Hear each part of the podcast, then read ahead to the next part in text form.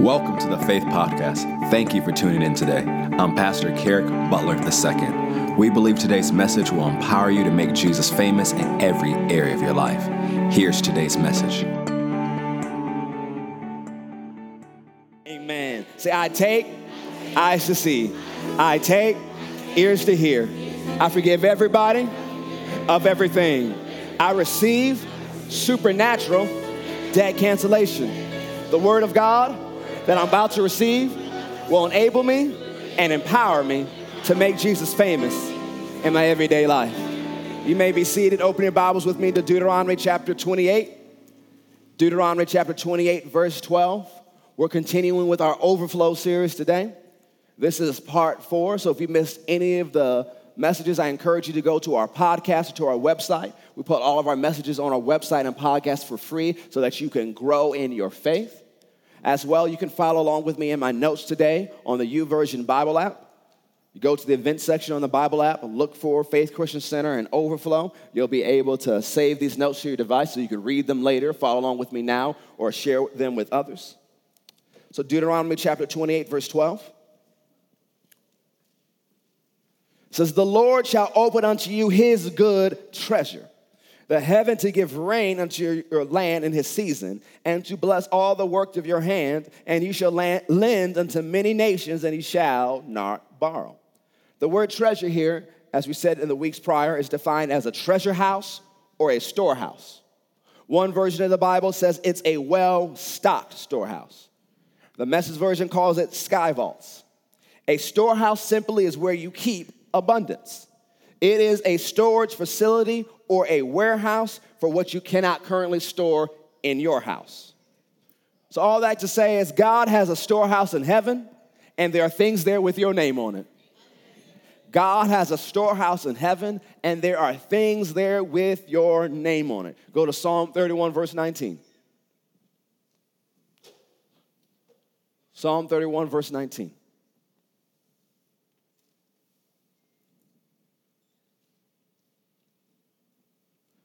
Psalm 31, verse 19. Oh, how great is thy goodness. Now we can stop right there and say, Yes, his goodness is great. God is good all the time, all the time. God is good, for he is good, and his mercy endures forever. All those things are true, but to stop right there, you'll miss the point of this verse and the impact that it has. When you look at the two definitions from Hebrew, great is defined as abounding, abundant, exceedingly abounding, abundant, exceedingly. Goodness is defined as prosperity, good things, property, supply, provision, good in the widest sense of the word, and good to the farthest extreme. So the Psalms is saying, Oh, how great, abounding, abundant, exceedingly is your goodness, prosperity, good things, property, supply, provision, good in the widest sense of the word, good to the farthest extreme, which you have laid up or reserved for them that reverence and fear you. Now, it's great that it's reserved and laid up in the storehouse, but it gets better because it says, which you have wrought for them that trust in you or make refuge in you or hope in you before the sons of men. Now, it's great that there's things in the storehouse, but that's not for you when you get to heaven. That's not your heavenly reward. What's laid up in the storehouse is for you now on this earth. What's in the storehouse is not supposed to stay up in heaven. It's supposed to manifest in your life today. It's not supposed to say, well, when I get to heaven, everything should be so good. You're not supposed to experience heaven for the first time when you go. Jesus said we should pray, God's will be done on earth as it is in heaven. So if you expect good things to happen in heaven, you should expect good things to happen on earth. And what's in that storehouse, you should believe to manifest in your life. We said what's in that storehouse is way beyond just finances.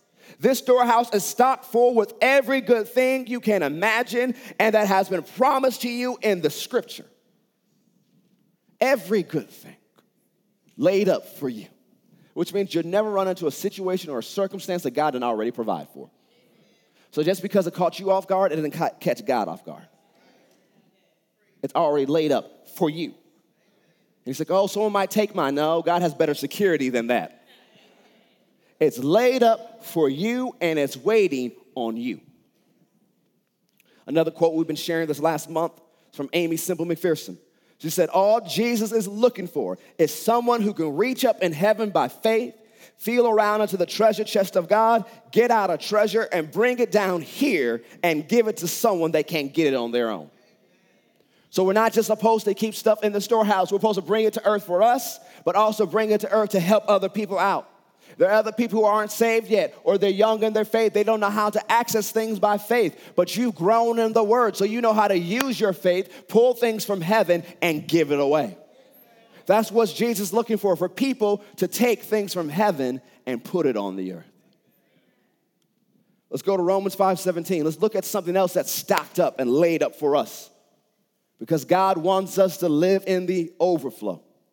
Because what happens when that storehouse is poured out in your life, you experience overflow. It's like what Malachi 3 says, as we read earlier there's not room enough to receive it. Romans 5 17. Romans chapter 5, verse 17. For if by one's man, one man's offense death reigned by one, much more they which receive, say receive, abundance of grace and of the gift of right shall reign in life by one, Jesus Christ. Before I go along with my notes, I want to explain quickly to you the difference between the gospel and the heresy of inclusionism. Part of the key word there is receive. When Adam sinned, and Satan became God of this world, Satan demanded that all men die. When Jesus came and died and rose from the dead and took back the keys of hell and death, he demanded that all men have a choice. You have a choice. God will not make you choose heaven. He won't make you choose hell. He will make sure that you have a choice. Because, well, what about the people who don't want to choose either? They chose hell. So, the difference between the truth and the heresy is that you have a choice. It's not that, well, everyone's already saved, they just don't know it. That's a heresy.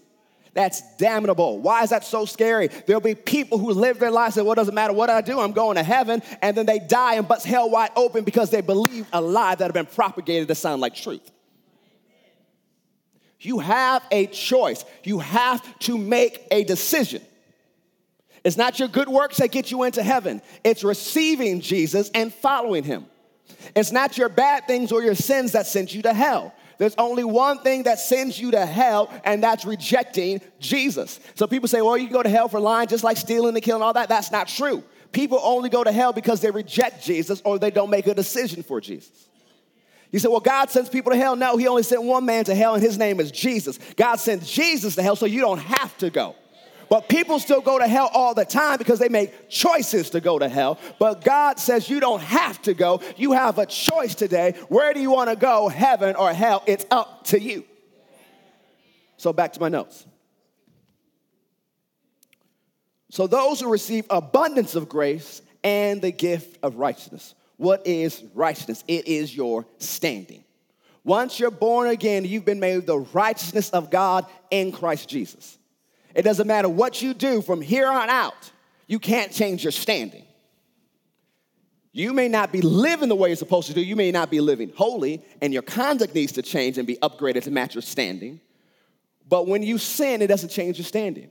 You are as much righteous right now as you'll ever be because of what Jesus did. Because righteousness is your standing. When you sin, when you mess up, when you blow it, you can come to God and say, God, I missed it. I did wrong. I sinned. I confess it before you. 1 John 1 9 says, when you sin, confess your sins, and he's faithful and just to forgive you of your sins and to cleanse you from all unrighteousness. Once unrighteousness cleansed, what is left? Righteousness. Because you're the righteous God in Christ Jesus, you have standing to come before the throne of grace and receive forgiveness and cleansing. So once you're born again, you receive the gift of righteousness. You are righteous. I am righteous. Say, I am the righteousness of God in Christ Jesus. And we talked about abundance of grace here in the scripture. So notice it's not just grace, it's receiving the abundance of grace. This word abundance means an exceedingly measure, something above the ordinary or overflowing. An exceedingly measure, something above the ordinary or overflowing. If you receive an overflowing amount of grace, above the ordinary amount of grace, and of the gift of righteousness which you've already received, you shall reign in life by one, Jesus Christ. Now, we don't have a king in this nation, but we're still obsessed with the royalty of the United Kingdom. How do I know that? There's a baby born a couple weeks ago, that's what everybody's talking about. There's a wedding coming up with Harry and Meghan, and everybody's talking about that. We still have an appreciation for royalty. But you have to understand one of the reasons Jesus came was to make you royalty. Revelation chapter 1 talks about how he came to make you kings and priests unto our God. If you're born again, you're royalty. You're royalty by birth, you're royalty by decree. You are born again into a royal family. But in order to reign in life, you have to receive an abundance of grace. God doesn't want you. He's like, well, I'm going to reign in the millennial kingdom. Well, that's true. He said, well, that doesn't mean you have to live like a peasant in this life to be a king in eternity. Why don't you practice ruling now so when you get to eternity, you're already pretty good at it? God didn't come to make you royalty when you get to heaven. He came for you to have a royal experience now on earth. He wants you to rule on the earth, not be ruled over. He wants you to dominate, not be dominated. He wants you to experience the royal life. And I like something that Bill Winston says. He says, if you say you're royalty and you have no wealth, your royalty will be called into question. So he came to make you every definition as you could think of royalty and reigning in this life. And the first part, once you're born again, you receive the gift of righteousness. But in order to reign like a king in this life, you have to receive overflowing grace. Say overflowing grace. Part of receiving an overflowing measure of grace is understanding what grace is and what it is not. Because what people do with spiritual terms, they'll just say, well, they all mean the same thing. Well, grace, mercy, faith, righteousness, justification, that's all the same thing, and it's not. So you have to rightfully divide the word of truth. 2 Peter 1 2 says, Grace and peace be multiplied unto you, or abound to you, or increase. One translation is to be yours in abundance through the knowledge of God and of, our, of Jesus our Lord. That word knowledge means precise and correct knowledge. So to walk in overflowing grace, we have to understand what grace is. Because grace has many different definitions in the New Testament. Here's just some of them. Grace can mean graciousness, thanksgiving, acceptable, benefit, favor, gift, joy, liberality, pleasure, thankworthy, assistance from God, the anointing, which is the power of God, the manifested measure of the Holy Spirit, the result of the Holy Spirit, the work of God, thankful, and thankfulness. Many different definitions. I remember when Bishop, our founder, started talking about grace about in 2013 and teaching on it, and he said, I had 17 different definitions I found about grace in the New Testament. And he kept teaching, he found two more, so he was up to 19. And he wrote a book about called Grace and Judgment. Which one is it? And so when he came here to preach, I brought him here to preach, I'm saying, yeah, you guys got to get that book. There's 19 different definitions, and he whispers, I found two more. I said, You found two who? 21 now. So the thing is, with something that has so many different definitions and application in the scripture, you can't just say, well, that word means all these different things in the scripture. No. Let the scripture define the scripture. So, what will happen when you go to the scripture, it will tell you exactly what grace means for that scriptural context. And we're going to look at a few of those examples today. You always want to keep the scripture in context. Because if you take the text out of context, you're left with the con. And that's what false teachers and cultists do all the time. They'll take a scripture, they'll work that scripture, but it's out of context. So that means you have to know the word for yourself to know the context. So when the con comes, you don't get conned. And so, some people, when cult people come their way, people in false religions come their way that run the other way, I kind of enjoy talking to them. They come by the house or answer, I talk to them, I'll be real nice, say what the word says, say what God has put on my heart for them. And I remember one day recently in the fall, it was one, we had a couple cold weeks in the fall, and then we had one that was just really nice. The sun was setting, it was warm. So I went outside, I took my daughter with me. We're in this outside mall just enjoying it. And I saw two people making a beeline for me.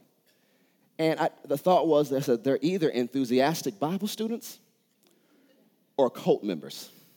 He said, Pastor, why do you think that way? I don't know, but that's what I thought. They got up to me and said, Have you heard about so and so? I was like, Oh, there's the cult members. And so they began to take out their Bible app and show me things in scripture out of context, of course, and tell me why I need all these additional things to make sure I go to heaven. And so I said, That's out of context. Well, no, this is what, no, no, no, that's out of context. That's not what it's saying. You're not going to trip me up. You can't do that. That's not out of, that's out of context. Then I said, but you have to do also this to get into heaven. I said, now you're telling me the blood of Jesus wasn't enough.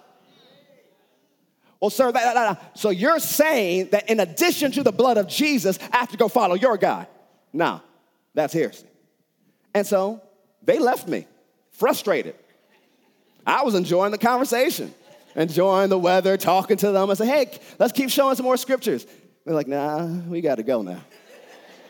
I had some other people when I lived in Texas that came, they knocked by the house because they're from this other religion, and they, because they don't go there anymore, the couple who live next door, there's a family who live next door we are friendly with, and they say, you know, we left that belief system because they crazy. Here's, we go to church now. So they tell me about it. And so one of their relatives knew they left, and so they called because they said, oh, they're backsliding. So they're going to send the missionaries to go get them. And so they decided, probably shouldn't have, let's knock on this random door before we get to their house. So I answer, hey, how you doing? Or have you heard about this? Have you read this? Actually, I have read it. Really? You have? What do you think? It's wrong. Why do you say it's wrong? And so we talked about scriptures and different things. And sometimes I'm prepared to do a scriptural debate or defense of the gospel, but wasn't today because one of the things I understand sometimes I send people out who are really mature in the false belief and those who are really new. So I said, Well, have you ever seen a miracle? Well, no. Well, let me tell you about something that I've seen God do. So I started telling about miracles, talking about Jesus healing, the things he did. You see the younger one going, wow, really? Really? Jesus still does stuff like that? And you see the old one going, oh no, we gotta go. Sorry, sir, we got, they're back, we really gotta go. And so they went to the next house and they said, next time they come by, once our pastor lives next door, you go talk to him, he'll make sure you get what you need. But what happens? You're prepared to give an offense of what you believe, like Paul said. You have to know the scripture for yourself that people can't con you.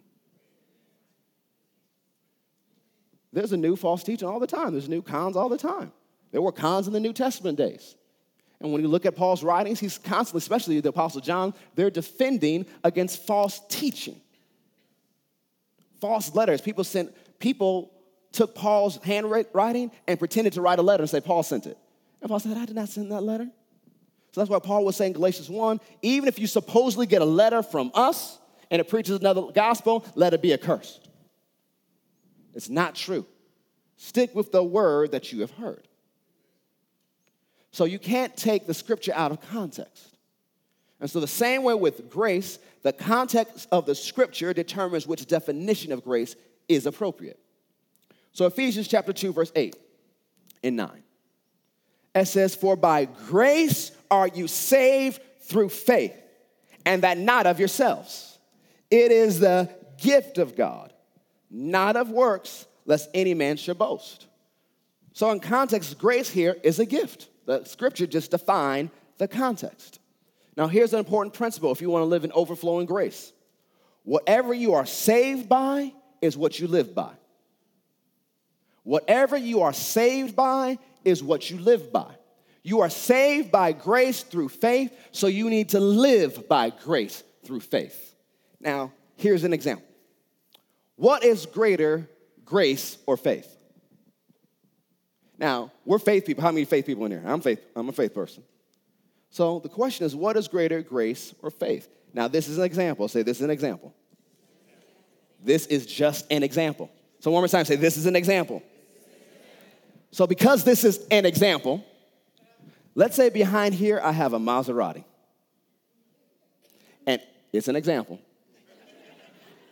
And all you have to do to get the Maserati is walk through these doors.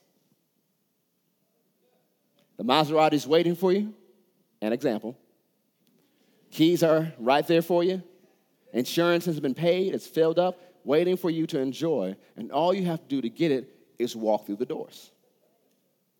So, what is greater, the doors or the Maserati? Some of you quiet, some of you looking at me. We're gonna take a poll. How many of you say the doors are greater? How many say the Maserati is greater? These doors, about a couple hundred dollars. To install them, almost the same price. That Maserati, hundreds of thousands of dollars. The Maserati is greater, but you couldn't get to it without the doors. It's the same way with faith and grace. Faith is the door, grace is the Maserati. Although faith is important, grace is greater. You have to go through the channel of faith to get the grace. Faith comes by hearing, and hearing by the word of God. So that channel can be as wide as you want it to be. It could be a one lane street, or it could be a 12 lane superhighway. So it's not about does God have enough grace for me, it's how wide is your faith to receive the grace. So we live by grace through faith. So to access the grace, I can't work to get the grace. We don't live by works. Now, I'm not saying you're not supposed to work, you are supposed to work. But you don't work to get the grace. You don't come to God saying, Well, God, I did so many good things this week. I didn't cuss that person out. I wasn't petty on that day. I gave in that offering. I was nice. I actually prayed this week. I read my Bible more than that church. I've done so many good things, so I deserve this grace. That's not how we live. We're supposed to live by grace through faith. So we come up to God as believers. What are believers supposed to do? Believe. We don't come to God based on our works, we come to God based on the finished work of Jesus. So we come to God, doesn't matter if we did a lot of good things this week or we had a horrible week. We come to God and says, "I believe in who you are. I believe in your grace. I believe in the finished work of Jesus. So based on your promise in this word, I ask you for this. I receive it." That's how you go through the doors to get the grace. You can't get the grace any other way, it's by faith. But grace is still greater than faith. So, if we want to experience this overflowing grace, we have to live this way. But grace as a mindset, it's God's overwhelming desire to treat you like sin never happened. Grace as a mindset is God's overwhelming desire to treat you like sin never happened. It is an expression of the extravagant love of God. If we want to experience this overflow of grace, we have to have that same attitude and a similar mindset toward others. What do you mean by pastor? Romans 3 22 through 24 says, Even the righteousness of God, which is by faith of Jesus Christ, unto all and upon all them that believe, for there's no difference. For all have sinned and come short or fallen short of the glory of God. People stop there and that preach that verse, and that verse is true. Everyone has fallen, everyone has sinned. People are born in a sin state. But that's not the end of the story. Being justified freely by his grace through the redemption that is in Christ Jesus. Freely doesn't just mean that you didn't pay for it freely talks about is without limitation, without restriction. So pay attention to me too closely. Grace by nature is promiscuous. Grace by nature is promiscuous. Freely points to without restriction. What does this mean? It means God's grace will go to anybody. If someone is promiscuous, they are loose, unrestrained, they'll be with anyone. It doesn't matter. It's the same way with the grace of God. Doesn't matter what you've done. Doesn't matter who you are. Doesn't matter where you've been. Doesn't matter what you've done or who you've done it with. Doesn't matter how long you've done something. It does not matter. The grace of God comes to where you are and is always waiting for you to turn and receive. You might think it's gonna take so long for me to come back to God. Now you just gotta turn. The grace of God has been knocking at the door of your heart every single day. The grace of God is knocking at every heart all around the world all the time. Romans says righteousness hangs above all. So all the thing is to receive that righteousness and receive that grace, you just got to believe. You can't work to be saved. You just have to believe. Because grace has been looking for you, searching waiting for you to accept and receive. Remember, Jesus is looking for others to give grace away and have this mindset. And remember, whatever you give, you will receive. So, what does that look like? John chapter 11.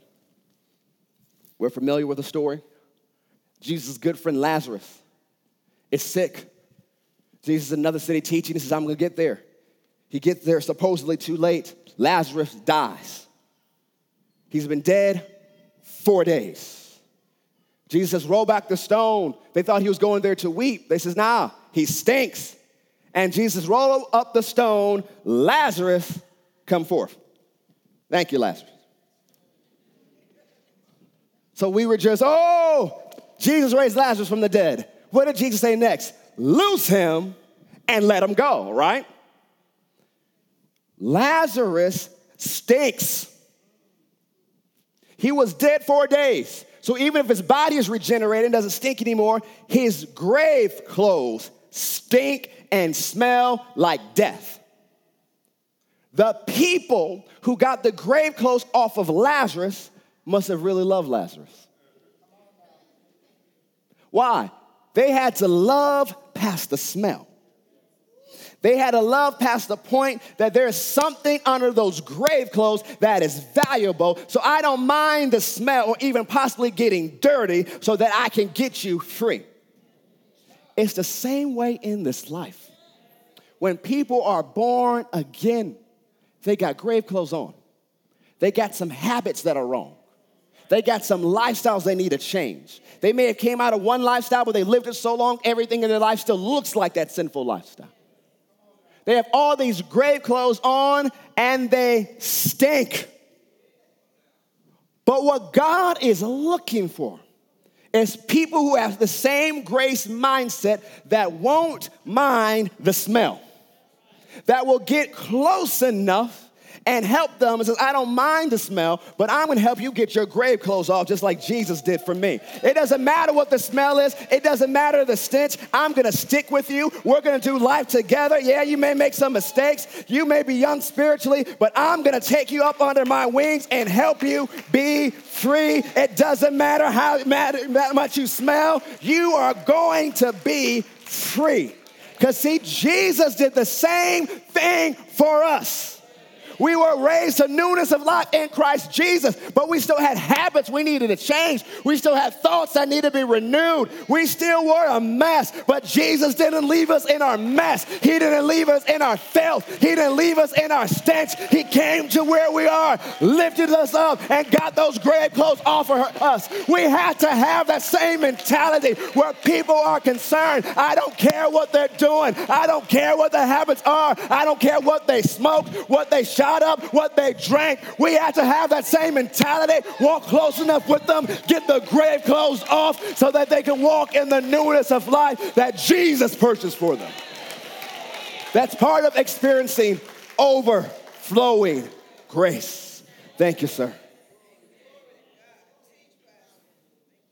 So if we walk in this mindset of grace, we'll be on the path of overflowing with grace. Go to Hebrews chapter 4.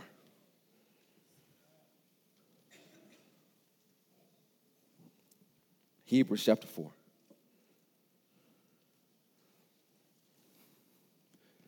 God did not call you to judge the world. When Jesus came, he said, I didn't came to judge the world, I came to save it. He says, My words will judge everybody at the end, but I'm here as a Savior. God didn't cause you to be born to be the judge. Your job is to love people. Yes, you live by standards. Yes, you live holy. Yes, you follow the scripture, but that doesn't mean you judge others. You walk in love towards them. He says, well, if I see them, aren't I supposed to tell them about their sin? No. Only time you do that is because the Holy Ghost tells you to. He says, well, if you run to someone who's sinning like that, you're not going to talk to them about their sin? Nope. What are you going to do? Be nice to them. Smile. Hey, how you doing? Good to see you. Pastor, you wouldn't tell them about their sin? No, because unless the Holy Ghost tells me to, I ain't bringing it up. And you may be surprised with what the Holy Ghost tells you to say. He might have to say something that's not even about their sin. He might say, just tell them I love them. Tell them, I remember when there was a kid, I remember what they went through, but I'm going to make it worthwhile to them. He might say, well, God is not preaching about sin. You have to understand sin is a non issue with God. Sin is a non issue with God. What do you mean? He dealt with it through Jesus. First John 2 1 says, Jesus is the propitiation for our sins. That means atoning sacrifice. Then John goes on says, not just for our sins, but the sins for the entire world. He's the Lamb of God, not just for the church, but for the world. So the sin is not what's bothering God. So he's not gonna send someone preaching sin, sin, sin, sin, sin. He's gonna send someone preaching grace, grace, grace, grace, grace. Preaching the righteousness of God. It's interesting to me that in the book of Revelation, one of the titles Jesus known by the most is the Lamb of God. Maybe that lets us know that one of the things we have to preach right before he comes back is that he's the lamb that takes away the sins of the world, not just the good church people. The sins of the world. So it doesn't matter what you've done, it doesn't matter where you've been, it doesn't matter how many grave clothes you have on, it doesn't matter how you stink spiritually. You don't clean yourself up and come to God. If you could have, you would have done it already. Just come to Jesus today. You have to realize you need a Savior. And this Savior can clean you up. This Savior will wash you clean by His blood. It's not by your works you're gonna get to God. It's you're gonna turn, I need a Savior. Jesus, save me. And He'll start that process. You'll be saved and He'll clean you up. See, you can't clean a fish before you catch it.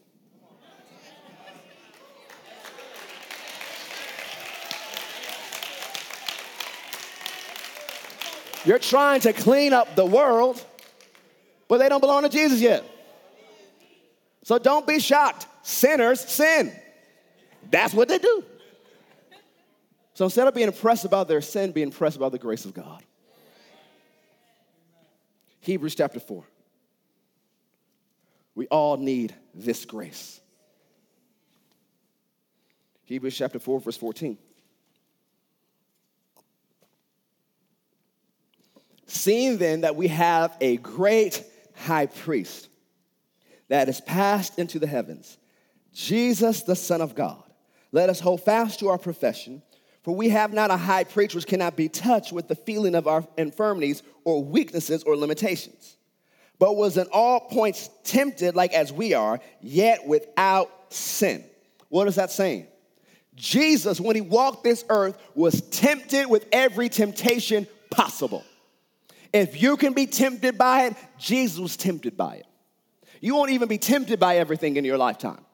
But anything that people could be t- uh, tempted by in the past or in the future, in the thousands of years of human existence, Jesus was tempted by.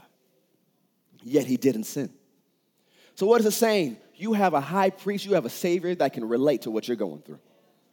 It's not like you're praying to someone who has no understanding, who's been in the clouds for so long. He's like, I went through exactly what you went through. I won, so you can win too. So, verse 16 says, Because of this, let us therefore come boldly, come with confidence unto the throne of grace, that we may obtain mercy and find grace to help in the time of need. To experience overflowing grace, you must want grace and go get it. Not everybody wants grace. You must want it and go get it. You have to boldly go to the throne of grace. Don't say, oh, I'll just wait for grace to show up. No, go and get it. He has provided it for you, but you must access it by faith.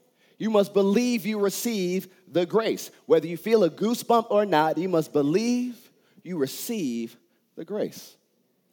So I looked at this word help. It was, yes, it means aid, but it was a different definition I found that went with it. It means to frap a sea vessel.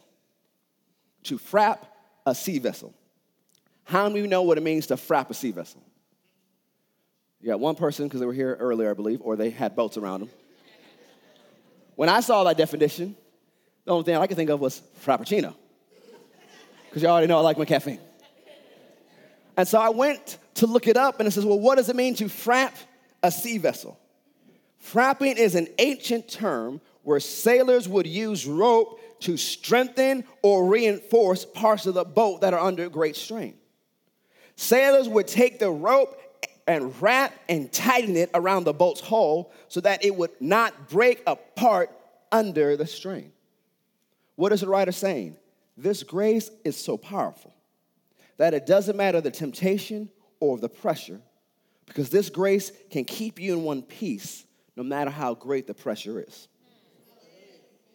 So, on days you feel like I'm about to break down, days has gotten to you, I'm about to break apart, days where you feel like giving up, days where you feel like giving in, just throwing around the towel, the days you say, I can't go on any further, there's grace you can come boldly to the throne of grace as God. It feels like I'm about to break down. It feels like I'm about to break apart. I feel like giving up, but I know there is grace for me. So I lay hold to that grace right now. I get up out of my face and I can handle it. I can do it. I can win. I'm more than a conqueror through him that loves me. I am an overcomer because the great grace of God is on my life.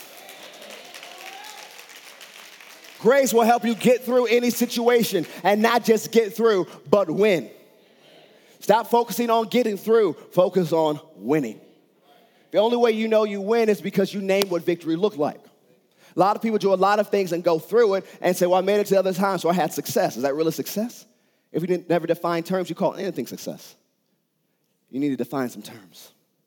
Say what your victory looks like and let your, the grace of God take you there. James chapter 4, verse 6. It says, But he gives more grace, thank God. Wherefore he says, God resists the proud, but he gives grace to the humble. What is the humble? Those who yield to what God says. Being humble doesn't mean thinking you are a worm. That's religion. That's false teaching. Being humble is yielding to what God says about you and doing what he says. Then it says in verse 7 Submit yourselves therefore to God, resist the devil, and he will flee from you. So God gives more grace, but to experience overflowing grace, you must deal with pride. To experience overflowing grace, you must deal with pride. So you say, Well, I'm not proud. Let's, take, let's take a look for a second. Who does God consider proud? Proverbs 28 25 tells us that the proud do not trust the Lord. Habakkuk 2, 4 through 5 tells us the proud do not walk by faith. As we just saw here in James 4, the proud are not submitted to God. Psalm 10, 4 tells us the proud do not seek God. So he said, Well, I'm not proud, Pastor, but if you're living your life without spending time to ask God, what should I do about this situation? How should I handle what's in front of me? And believe in his answer and walking by faith, you are proud. Notice when people think of Sodom, they think of all their sexual immorality sin. When Ezekiel 16 49, the first sin the prophet listed was pride. Pride is a matter of the heart and mind. Obadiah 1 3 says, Pride can deceive the heart. In Mark 7, pride is listed as an evil thing that comes from the heart and says it defiles the person. And short, pride is an outlook on life where you take your way as higher than God's way. You boldly proclaim that you know better. All your confidence is what you can get and what you can do. You trust in yourself and not God. You do things your own way. That's pride. About 15 years ago or so, I was watching this documentary, and someone asked the Satanist, What is the most demonic song of the 20th century? And when you watch it, you think it's gonna be something that's very apparent, very evil. You know that's darkness. And he answered, Frank Sinatra's I Did It My Way. He says, That is the message of our movement. Do what you wanna do. That's pride. That lifestyle of pride is resisted by God. According to Proverbs 16, 18, Proverbs 11, 2, and Proverbs 29, 23, it is a lifestyle that's met by shame and destruction. Something else about the proud they carry their own cares, worry, anxiety, and stress. 1 Peter 5, verse 5 says, Likewise, you younger, submit yourselves unto the elder. Yea, all of you be subject one to another, and be clothed with humility. For God resists the proud and gives grace to the humble. Humble yourselves, therefore, under the mighty hand of God, that he may exalt you in due time, so grace can lift you up. Casting all your care, your worry, your anxiety, your stress upon him, for he cares for you. You cast your care upon God because you have a caretaker that always takes care of you in grand style. To effectively cast your care, you got to keep doing it. Because you can make it says, I'm praying, I'm casting my care. I cast my worry. You're good for five minutes. All of a sudden, you start worrying again. You start getting stressed again. What am I supposed to do, Pastor? Cast it again. How am I supposed to keep casting? Till it's gone. Don't take it back. Keep throwing it. Casting your care is like someone who's trying to throw something in the ocean so they never see it again, and then jumping in the ocean to go get it again. You have to cast it to God and give it away. And every time that fear, that stress, that anxiety comes to your mind, give it away again. You're not meant to carry a care. That's why carrying worry and care breaks down your body and causes sickness and issues. You are not designed to carry cares and worry and stress and anxiety. You have to cast them upon Him because He cares for you and takes care of you. So He says, Be sober. Don't be drunk with worry and care and stress and anxiety. Be vigilant, be alert, because your adversary, the devil, as a roaring lion, walks about seeking whom he may devour. There's whom he may devour, there's whom he can't devour. Those who carry their cares, their stress, and their worry and their anxiety and are full of pride can be devoured by the devil. But those who cast the care and are not full of pride cannot be devoured by the devil. Says, Whom resist steadfast in the faith, knowing that the same afflictions, what's afflictions? Pressure brought by circumstance, are accomplished in your brethren that are in the world. So it's not just you going through, it's affecting all the believers around the world. So, what is what they're going through? They started following Jesus, so people turned on them. So they're facing persecution, pressure brought by people. And the pressure that brought by people called a pressure in their circumstances. So you get to verse 10, but the God of all grace, say all grace. See, this is one of his New Testament names, the God of all grace, who has called us unto his eternal glory by Christ Jesus, after you have suffered a while, make you perfect, establish, and strengthen, and settle you. Now, let this context define what is Christian suffering. By this context, you see biblical Christian suffering is living with cheerful endurance while walking in love with unlovable people. So be patient and endure while the pressure is on and walk in love with the people who are persecuting you. One version of the Bible says, Now the God of all grace, who called you to his eternal glory in Christ Jesus, will personally restore, establish, strengthen, and support you after you suffered a little one. Another version says, Yes, you will suffer for a short time. Yes, you're going to endure something for a short time, is what it's saying. But after that, God will make everything right. He will make you strong. He will support you and keep you from falling. He is the God who gives all grace. He called you to share in his glory in Christ. That glory will continue forever. Another verse says, He will personally come and pick you up and set you firmly in place and make you stronger than ever. What does this let us know? Just because it looks bad right now, that doesn't mean that's how it's going to end. Why? Grace is on the scene. So understand this He is the God of all grace. So, whenever you are feeling overwhelmed by your own insufficiencies and your own deficiencies, Remember that there is a grace for every weakness and limitation. So it doesn't matter. He says, I can't do this because this, that, and the other. There's a grace for that. It's like Apple used to have that campaign. There's an app for that. There's a grace for that. So the nice, religious, cute, spiritual, churchy approved title I had for this message is God, I need grace. But I had another title in my heart that was just very real between me and Jesus this week. And it wasn't God, I need grace. It was without grace, I suck. you have to come to a place where you realize your own weakness. You realize your own limitation. You realize you can't do it on your own. And once you realize that, you realize there's grace for me. There's grace for my weakness. There's grace for my limitation. There's grace for where I'm missing it. So I'm not gonna do this by myself. I don't think I have it all together and I can do it by myself. I turn unto the God who's the God of all grace, who sits on the throne of grace, and I go to him for grace to help me in a time of need, grace to cover my weakness, grace to help me above my limitation, grace to take me where I need to go, not where I'm limited because I am falling, because I am failing, but I am succeeding. I am overcoming. I'm more than a conqueror because of the great grace of God. To experience overflowing grace, you have to know you have weaknesses. But you can't stop there. You have to know that there's grace to overcome your weakness. That as you grow stronger, grace picks up the slack. So, what happens when I get strong in that area? Keep getting strong in other areas and depend on grace. Let's begin to wrap this up. Go to 2 Corinthians chapter 12.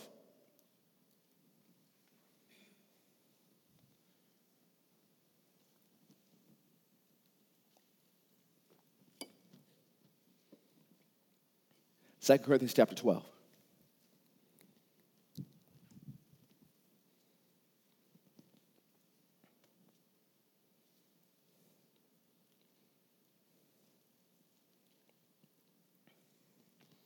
Second Corinthians chapter 12, Paul begins to talk about himself and visions and revelations received from God and things he saw when he went to heaven.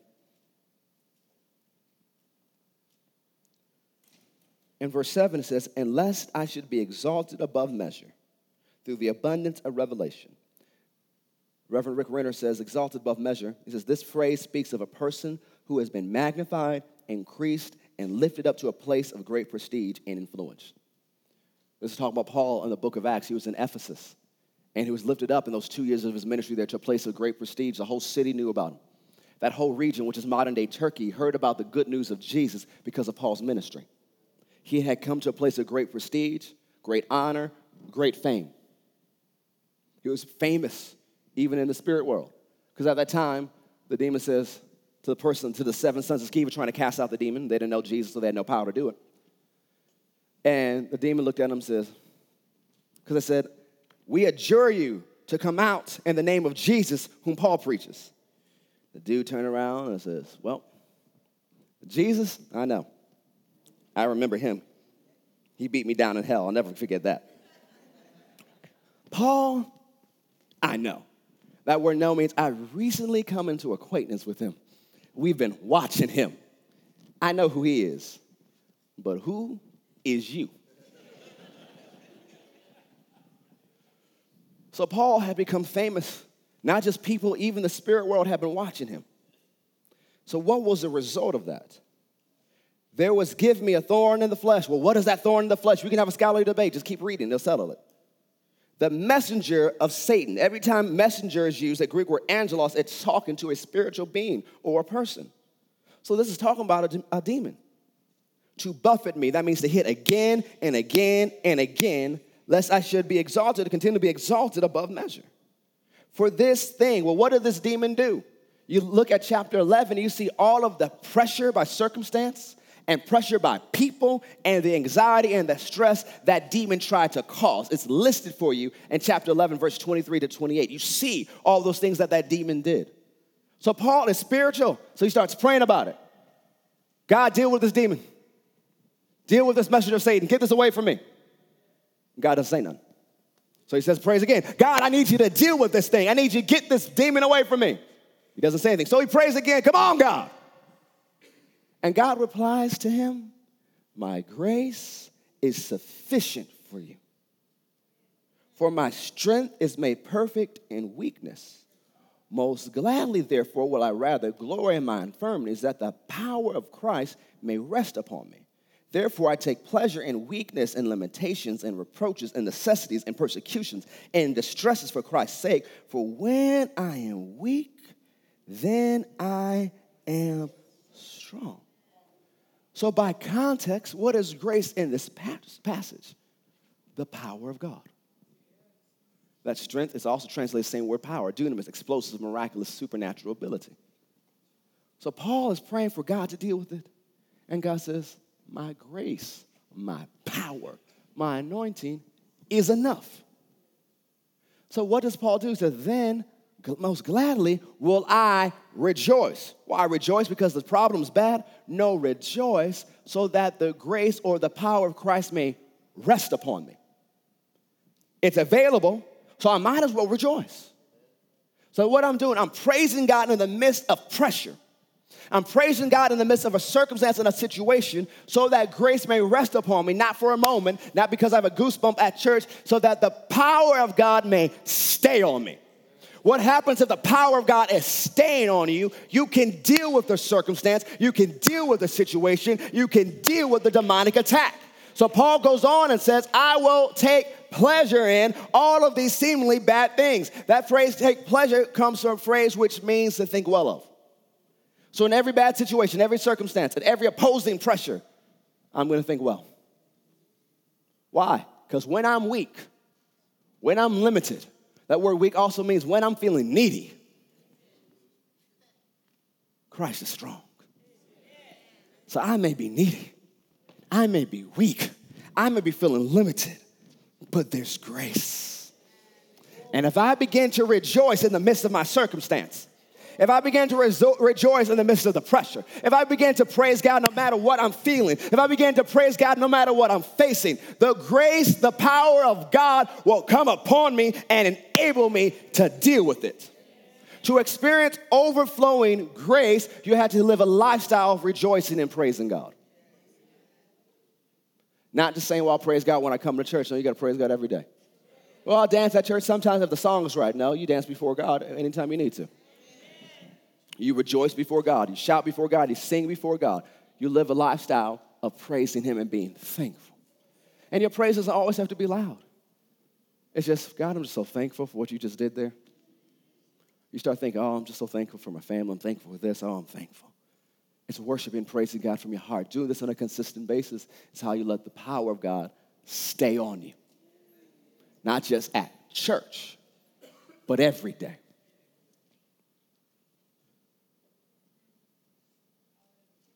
So, 2 Corinthians chapter 8.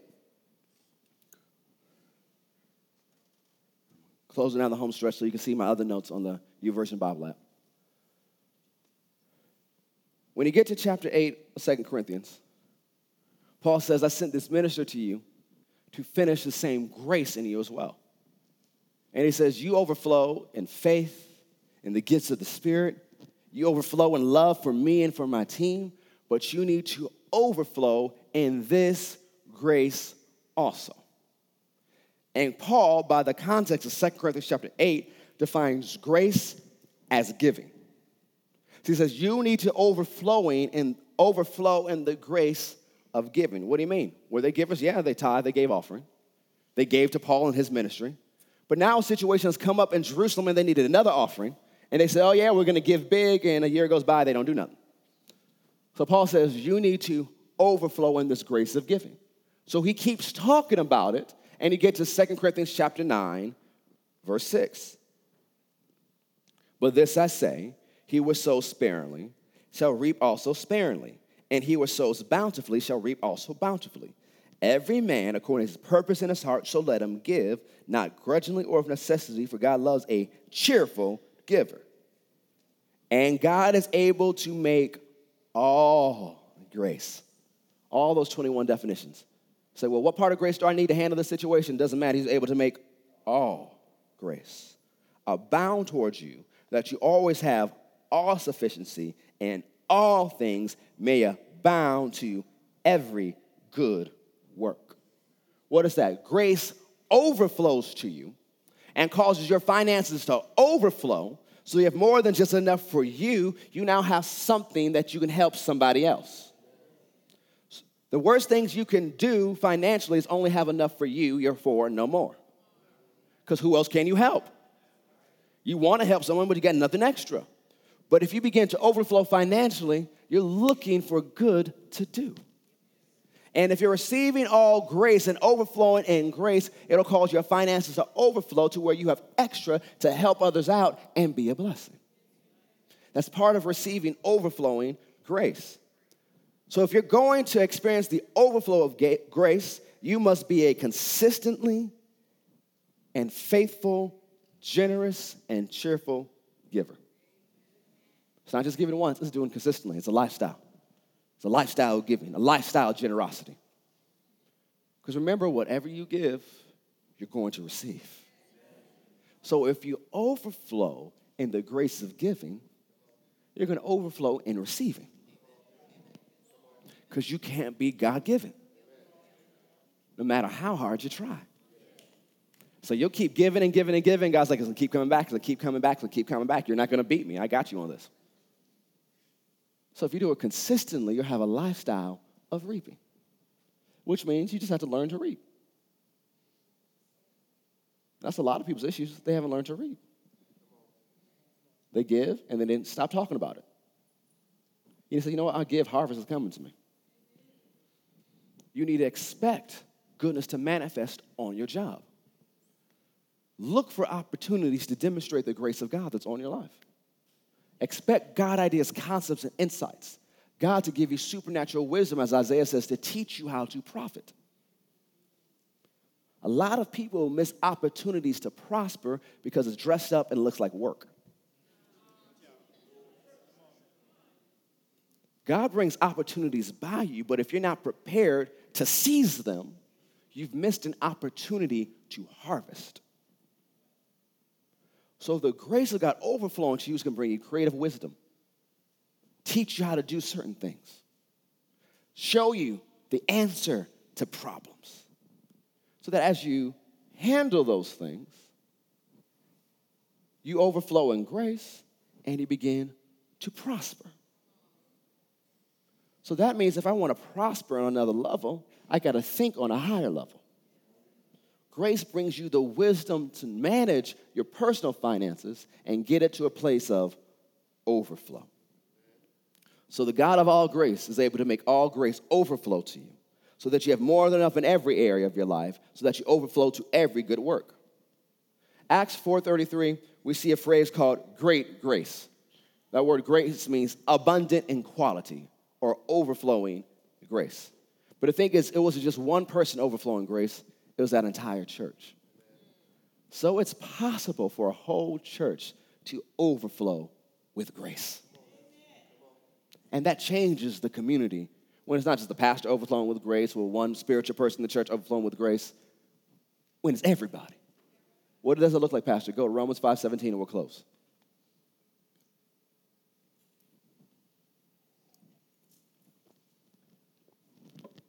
Romans 5 17. For by one man's offense death reigned by one, much more they which receive abundance or overflowing of grace and the gift of righteousness shall reign in life by one, Jesus Christ. Therefore, as by the offense of one judgment came upon all men to condemnation, even so by the righteousness of one the free gift came upon all men unto justification. For as by one man's disobedience many were made sinners, so by the obedience of one shall many be made righteous. Moreover, the law entered that offense might abound. But where sin abounded, grace did much more abound. That phrase, much more abound, is translated overflow. So where sin abounded, grace overflowed. That as sin has reigned unto death, even so might grace reign through righteousness unto the eternal life of Jesus Christ our Lord. What shall we say then? Shall we continue in sin that grace may abound? God forbid. How shall we that are dead to sin live any longer therein? So, this amazing grace of God is not a license to sin. You're still to live holy, even though there's grace. It's not a license to sin. But this grace works the best, not just in church. This overflowing grace is for when you go out into a lost and dying, sin filled world. Like I said, church people trip out because sinners sin. That's what they're going to do. But the grace that's overflowing you is made to handle those issues. It says grace began to overflow when sin began to advance. People say, oh, the nation is so dark. So many dark things are happening. Well, that's why you're here. Oh, there's so many sinners in my neighborhood at my job. Well, that's why you're there. Not to judge and not to join in, but to overflow with grace. Because as you overflow with grace, things begin to change. Because the more you overflow with grace, overflow with hope, overflow with encouragement, you begin to look like somebody else the more you overflow with every good thing, you look more like Jesus. And these days, people need to see Christians that look like Jesus. I'm not just talking about Jesus when he walked the earth. I'm talking about Christians who overflow with every such good thing. They look like the resurrected Christ himself glorified with all the glory that there is. So walking with God, so overflowing that when people look at you, they may mistake you for Jesus Himself. Why? You're overflowing with every good thing. Now your character is mirroring His, and now there's power to match your character. And when they run into you, they've run into Jesus. You get close enough to me, you'll begin to say, You might run into Jesus because He lives in me. You're overflowing with every good thing from Him. It changes everything. So when you get to the status of overflowing, you realize you're contagious. You get close to me, you might catch some hope. You get close to me, you might get encouraged. Hey, don't get too close. You're gonna run into the love of God and experience what God is really like. Don't get too close because you're going to run into Jesus and he lives in me and everything he's put in me is overflowing. You get close to me, you experience God. You start overflowing, you're going to talk like Jesus and say, Philip, what do you mean show us the Father? If you've seen me, you've seen the Father. You tell the world, what do you mean show you Jesus? If you've seen me, you've seen Jesus. That's what it truly means to be a Christian. They called him that in the church of Antioch. You break down the name Christian means little Christ. What does Christ mean? Anointed one.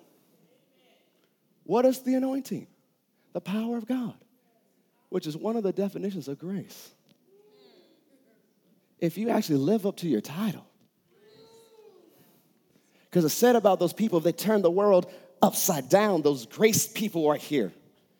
Those people with power here, every time they show up, it changes something. So you go to places and hell gets nervous.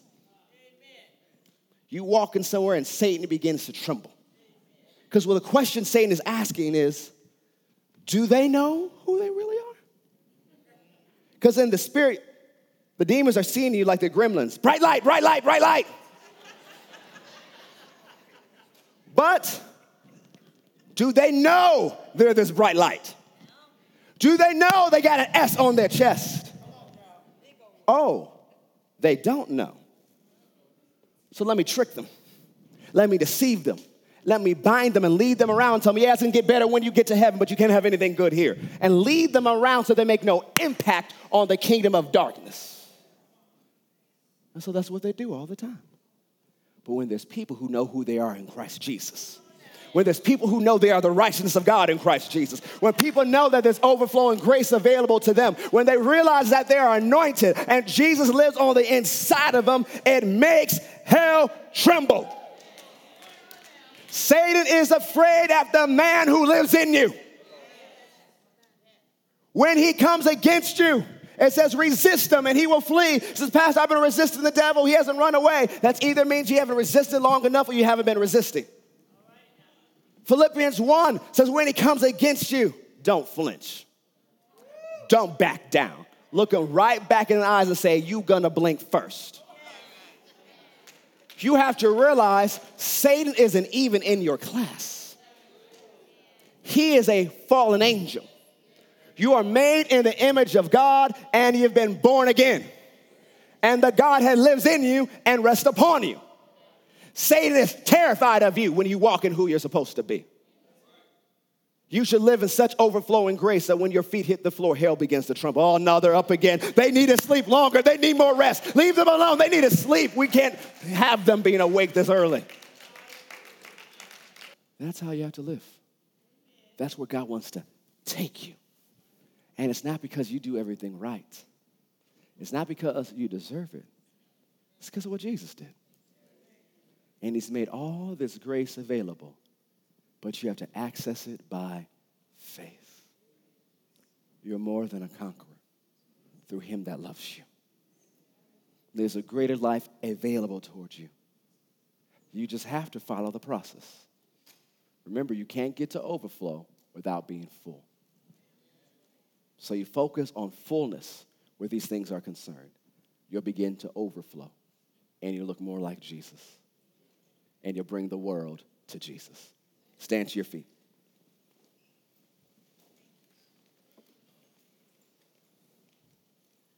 Redemption is more glorious than anything we've given it credit for. It's time to live up to what Jesus purchased for us on the cross. I hope you enjoyed today's message. We never want to close a broadcast without giving you an opportunity to make Jesus the Lord of your life. So if you've never asked Him into your heart, you've never made Him your Lord and Savior, pray this prayer with me today and mean it from your heart. Say, Heavenly Father, I believe that Jesus is your Son. I believe that He died for me, but on the third day, you raised Him from the dead. Dear Lord Jesus, come into my heart, save me now, forgive me of my sins, fill me with your Spirit, and help me to live this Christian life. If you prayed that prayer and meant it from your heart, we believe you've been born again. We ask that you email us at info at fccga.com, that's fccga.com, to let us know about the decision you've made for Christ today. Have an amazing day.